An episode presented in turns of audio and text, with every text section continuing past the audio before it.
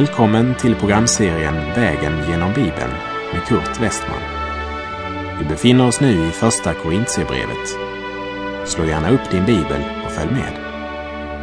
Programmet är producerat av Norea Radio Sverige. Vi avslutade förra programmet med att nyckeln till allt sant kristenliv är Kristus, eftersom han är huvudet för sin kropp. Kristus är huvudet för sin kropp, församlingen. Och från huvudet kontrolleras och styrs alla kroppens rörelser. Det är ju på huvudets kommando armen lyfts eller sänks. Och det är på huvudets kommando foten går och munnen talar och så vidare. Vi läser i Första Korinthierbrevet kapitel 11, vers 3. Och nu vill jag att ni ska veta att Kristus är varje mans huvud och att mannen är kvinnans huvud och att Gud är Kristi huvud. Om den troende är den helige Andes tempel och Kristus är varje mans huvud, då är det gemenskapen med Kristus som ska vara det avgörande för vad som sker i församlingen. I Korint har den hedniska tankegången börjat tränga in i församlingens inre liv. Och nu vill Paulus göra klart för dem att bakom den nya ordning man praktiserar i Korint ligger en hållning som varken stämmer med skapelseordningen eller med Guds ord. Därför önskar Paulus att korrigera den arbetsform och de regler som han arbetar efter i Korint. Och vi läser vers 4. Om en man ber eller profeterar med något på huvudet vanärar han sitt huvud. Den tidens rabbiner eller skriftlärda hävdade att en man skulle ha sitt huvud täckt och Paulus säger att det är en total missförståelse av Mose och av orsaken till att Mose täckte sitt huvud med en slöja. I Andra Korinterbrevet kapitel 3, vers 12 till 13 står det. Då vi har ett sådant hopp går vi helt öppet tillväga och gör inte som Mose, han som hängde en slöja för sitt ansikte för att Israels barn inte skulle se hur det som var på väg att försvinna tog slut. Det refererar till det Moses upplevde när han kom ner från berget där han hade talat med Gud. Och när han först kom ner så lyste hans ansikte, men efterhand försvann härligheten. Därför hängde han en slöja över sitt ansikte så att de inte skulle se att härligheten började försvinna. Men vi gör inte så, säger Paulus. Vi går öppet fram. I Andra Mosebok kapitel 34, vers 33 till och med 34 står det Och när Mose hade slutat sitt tal till dem hängde han en slöja för sitt ansikte men så ofta Mose skulle träda inför Herrens ansikte för att tala med honom lade han av slöjan tills han åter gick ut. Och sedan han hade kommit ut förkunnade han för Israels barn det som hade blivit honom befallt. Paulus säger nu till männen i församlingen i Korint att de inte inte ska ha något på huvudet när de profeterar, eftersom mannen är Guds avbild och ära och kvinnan är mannens ära. Första Korinthierbrev 11, vers 5. Men om en kvinna ber eller profeterar utan något på huvudet, så vanärar hon sitt huvud. Det är som att ha håret avrakat. Lägg märke till att Paulus säger om en kvinna ber eller profeterar. Det betyder alltså att en kvinna har rätt att be offentligt och profetera offentligt. Så att påstå att Bibeln säger att en kvinna inte kan delta i gudstjänsten eller till och med profetera, det är helt fel. Kvinnan har full rätt att både be och även profetera om Gud har givit henne den gåvan. Och detsamma gäller naturligtvis också mannen. Det finns både kvinnor och män som har den gåvan.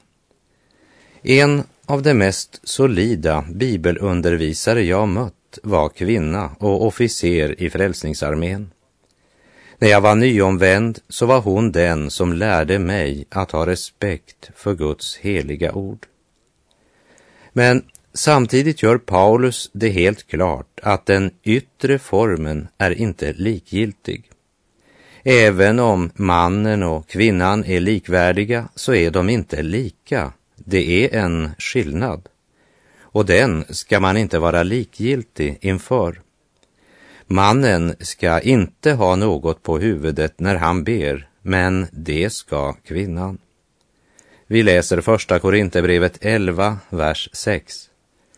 Ty om en kvinna inte har något på huvudet bör hon också låta klippa av sitt hår. Men är det en skam för kvinnan att låta klippa håret eller raka av det, så bör hon ha något på huvudet. Vid den här tiden i Korint så hörde det till allmän folkskick, även bland hedningarna, att gifta kvinnor hade något på huvudet när de gick ut utanför den närmaste familjekretsen. Det var helt enkelt omoraliskt att gå barhuvad. I staden Korint kunde du ofta stöta på kvinnor utan huvudbonad. Men då visste man också med en gång vad slags kvinna det var. Det var en prostituerad som levde av sin och andras omoral. Och det ska församlingen i Korint ta hänsyn till för de ska inte använda sin frihet till att göra sådant som bryter ner respekten för församlingen. Tydligen så menade några kvinnor i Korint att det här med huvudbonad, det, det var ju bara en yttre sak och därmed något lagiskt. Och därför var man faktiskt stolt över att man bad offentligt utan att ha något på huvudet. Det skulle visa att de verkligen var evangeliska. Men här bommade de totalt, säger Paulus. För evangeliet befriar oss inte från respekten för Gud. Tvärtom, evangeliet gör oss noggranna och huvudbonaden var ett yttre tecken på att man böjde sig, inte för mannen, men för Gud. Och vers 7. En man bör inte ha något på huvudet eftersom han är Guds avbild och ära och kvinnan är mannens ära.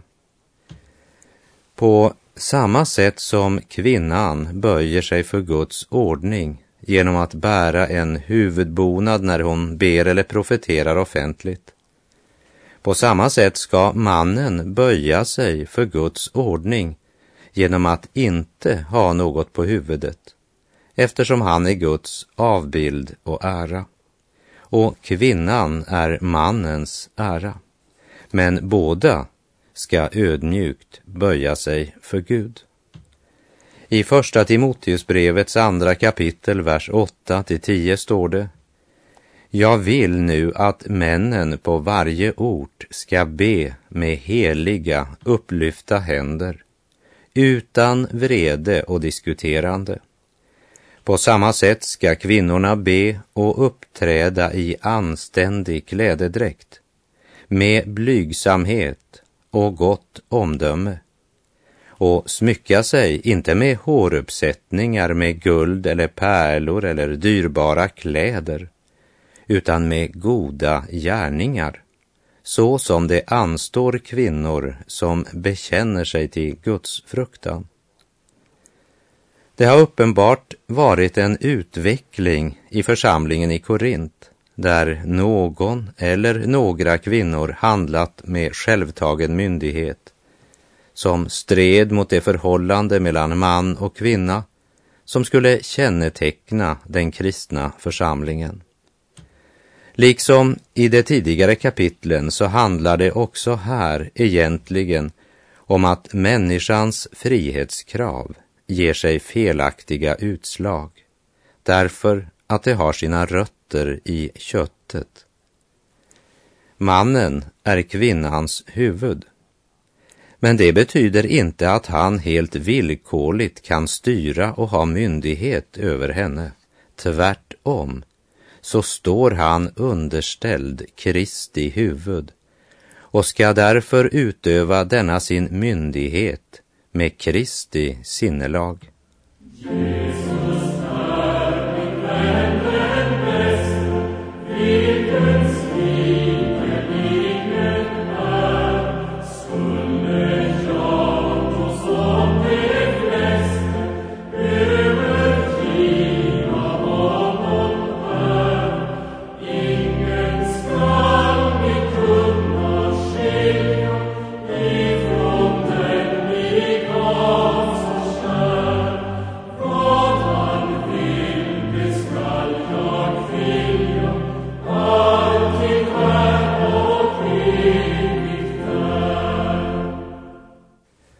Som man så måste jag säga att eh, jag skulle önska att det här inte stod i skriften.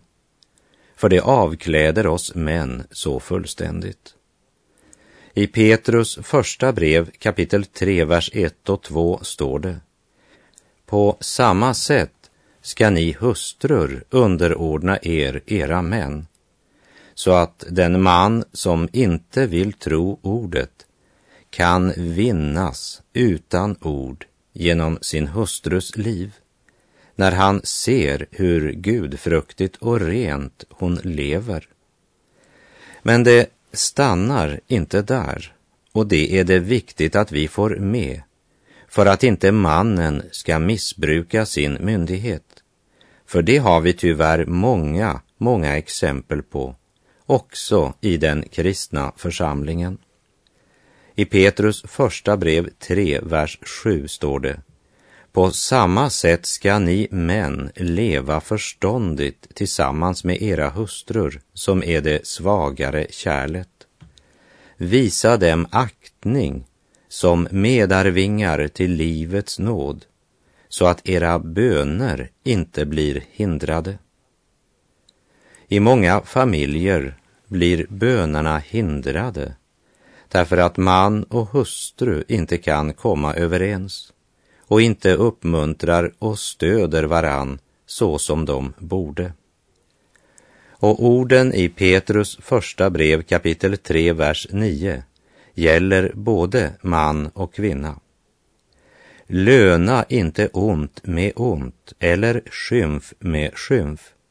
Tvärtom ska ni välsigna eftersom ni är kallade att ärva välsignelse.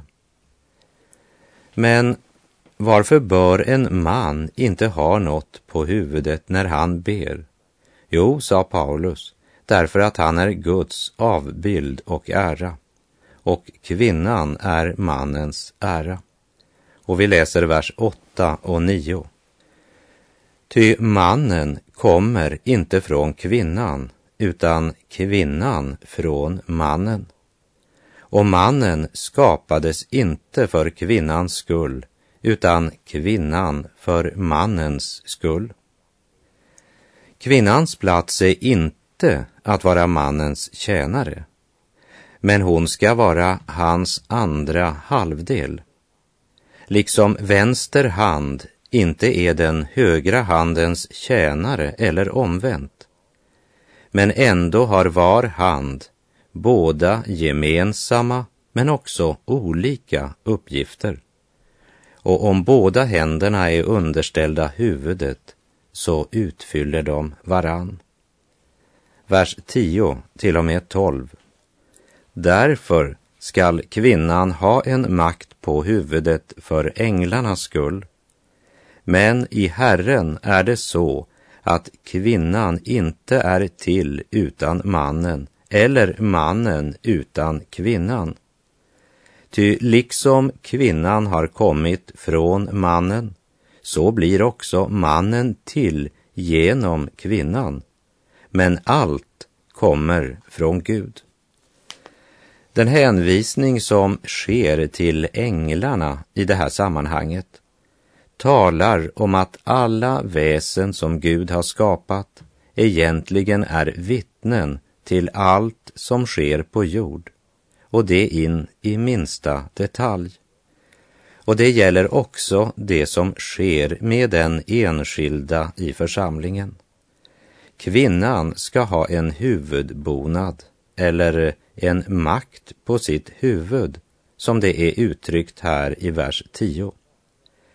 Och genom att bära en huvudbonad när hon ber eller talar offentligt så har hon därmed tagit på sig det tecken till underordning som visar att hon inte står upp i en myndighet hon tagit sig själv. Det vill säga, hon står inte i protest mot det förhållande mellan man och kvinna som efter Guds ord ska råda i församlingen. Kvinnans styrka är att hålla sig till mannen eftersom hon är kvinna. Och mannens styrka är att hålla sig till kvinnan eftersom han är man. Det är den gudomliga ordning som Gud givit för äktenskapet. De är oskiljaktliga. Och därför är det nonsens för båda parterna att tala om frigörelse på den andres bekostnad. Mannen behöver kvinnan och kvinnan behöver mannen och båda behöver trofasthet och det är i gemenskapen med Gud trofastheten bevaras.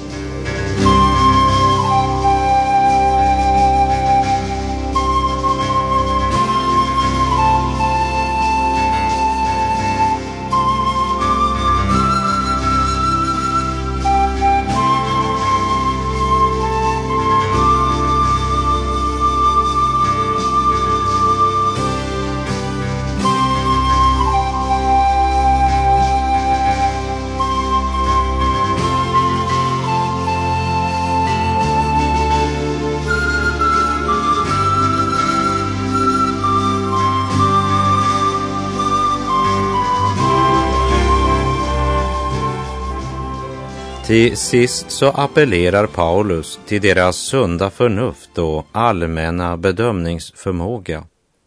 Första Korinthierbrevet 11, verserna 13 till och med 15. Döm själva. Passar det sig att en kvinna ber till Gud utan att ha något på huvudet?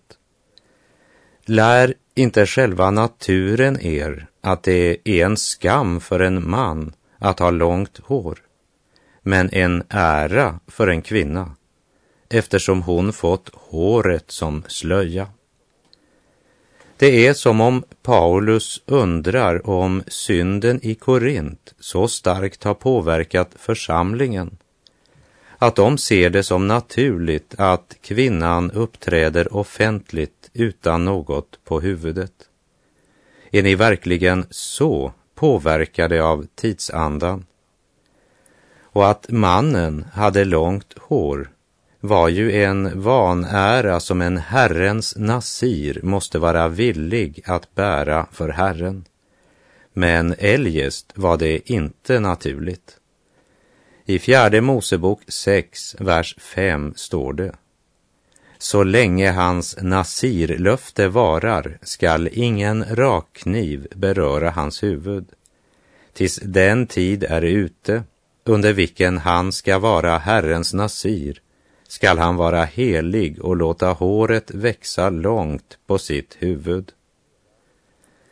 Redan naturen lär att det är en vanära för en man att ha långt hår. Men en Herrens nasir ska under den tid hans nasirlöfte varar låta håret växa långt och bära den vanäran. Han ska vara helgad Herren, det vill säga inte smyckad av människohand. Med det vill Herren säga oss att den som önskar överlåta sig helt till Gud måste också vara villig att ge avkall på sin naturliga värdighet och bära vanäran. För vi är nog så tillböjliga att hålla på vår värdighet och på våra rättigheter. Ja, det räknas ju som manligt att göra det. Men det kan vi inte göra om vi önskar vara en Jesu efterföljare som vill leva till Guds ära. Naturen själv lär att det är en skam för en man att ha långt hår, skriver Paulus. Men för en kvinna är det en ära. Visst är det sant att var och en är fri i Kristus. Och hårlängden betyder inte så mycket som motivet bakom den. Och det gäller både frisyr och klädesdräkt. Låt mig ge dig ett exempel.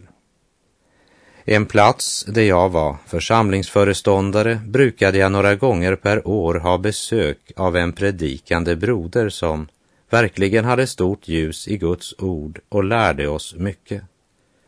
Men jag måste säga att han var otroligt välklädd, välkammad, ja, nästan som en utställningsdocka, alltid. Så en söndag förmiddag när denne ytterst välklädda pastor hade varit på besök hos oss, så kom en ung man och säger, det var så bra det han sa, men jag har så svårt att lyssna på honom. Han är inget annat än en klädsnobb. Ja, visst är han det, sa jag. Men jag tycker att det är lite konstigt att det är du som säger det, för du är ju också verkligen en kläsnobb. Men då avbröt han mig och sa med hög röst, jag klädsnobb? Hur kan du ens tänka på att säga något sånt? Har du någon gång sett mig gå i något annat än dessa jeans och denna gamla slitna tröja? Nej, just precis, sa jag. Det är samma ande som ligger bak. Du är lika mycket klädsnobb som pastorn i sin välpressade kostym. Du har bara en annan klädsmak. Men det är samma hållning som ligger bak. För du kan inte tänka dig att av hänsyn till de äldsta trofasta missionsvännerna i församlingen ta på dig en vit skjorta och en slips på sabbatsdagen. Och han insåg att han hade fel hållning. Därmed fick vi ett långt och ett gott samtal och det visade sig att den unge hade också något att säga angående mitt beteende utanför församlingslokalen som gjorde att också jag fick korrigera min vandring. Vi blev varandra till hjälp och så kunde vi avsluta med att be tillsammans. Vårt snobberi och vår egoism kan ge sig olika utslag, men det är köttet. Och därför behöver vi, som genom evangeliet blivit nya skapelser i Kristus, förmana varandra i kärlek. Ordet om syndernas förlåtelse ska alltid förkunnas tillsammans med ordet om syndernas försakelse. Paulus skriver och förmanar församlingen i Korint. Det vill säga, han lyfter fram deras liv i Guds ljus. Han uppmuntrar, ger råd, tröstar och varnar. Förmaning är alltså något positivt. Förmaning är något man ger till den man verkligen bryr sig om. Förmaningarna är andliga trafikljus som ska vara med och påverka vår livsvandring. Och Paulus säger att det är inte hårlängden eller frisyren som är det viktigaste, men, säger han i vers 16, men om någon har lust att strida om detta så ska han veta att vi inte har en sådan sed, inte heller någon av Guds församlingar. Paulus säger att kanske någon har lust att strida mot honom och säga att det är lika naturligt för en man att ha långt hår som vad det är för en kvinna. Och då tänker inte Paulus argumentera och använda sin tid och sina krafter på det. Men han gör klart för församlingen att det trots allt finns en gemensam ordning som följs av alla församlingar och den bör även församlingen i Korint underordna sig. Och får vårt stolta hjärta böja sig för Gud och vårt hjärta och våra tankar vara under den helige Andes kontroll, så vill det lösa många av de frågorna som angår vårt yttre. Döm själva, säger Paulus. En kristen ska inte först och främst fråga andra till råds, även om han i det han gör ska ta hänsyn till andra. Och det kan vara gott med vägledning från en god broder eller syster, men det är skriften han ska fråga. Och då är den dagliga rutinen när det gäller Guds ord viktigt. Och skriftens kärna är Kristus och honom som korsfäst. Men förlossningen från syndens makt är inte avslutad i och med att jag blir en kristen. Men genom smått och stort i vardagen fortsätter helgelsen så länge jag lever. Och då är inte ens frisyr eller sättet vi klär oss på oväsentligt. Men det viktiga är inte hur vi klär oss, men varför vi klär oss som vi gör. Vad är vårt motiv? Vad driver oss? Vad är det som upptar våra tankar? Hävdar vi oss själva? Är vi mera upptagna av vår personliga frihet än av hänsyn till våra trossyskon? Har vi ett ödmjukt sinnelag? Döm själv och pröva ditt liv på Guds ord. Och med det så är vår tid ute för den här gången. Ingen ska söka sitt eget bästa, utan var och en den andres. Det säger Gud. Må han vara med dig och må hans välsignelse vila över dig. Gud är god.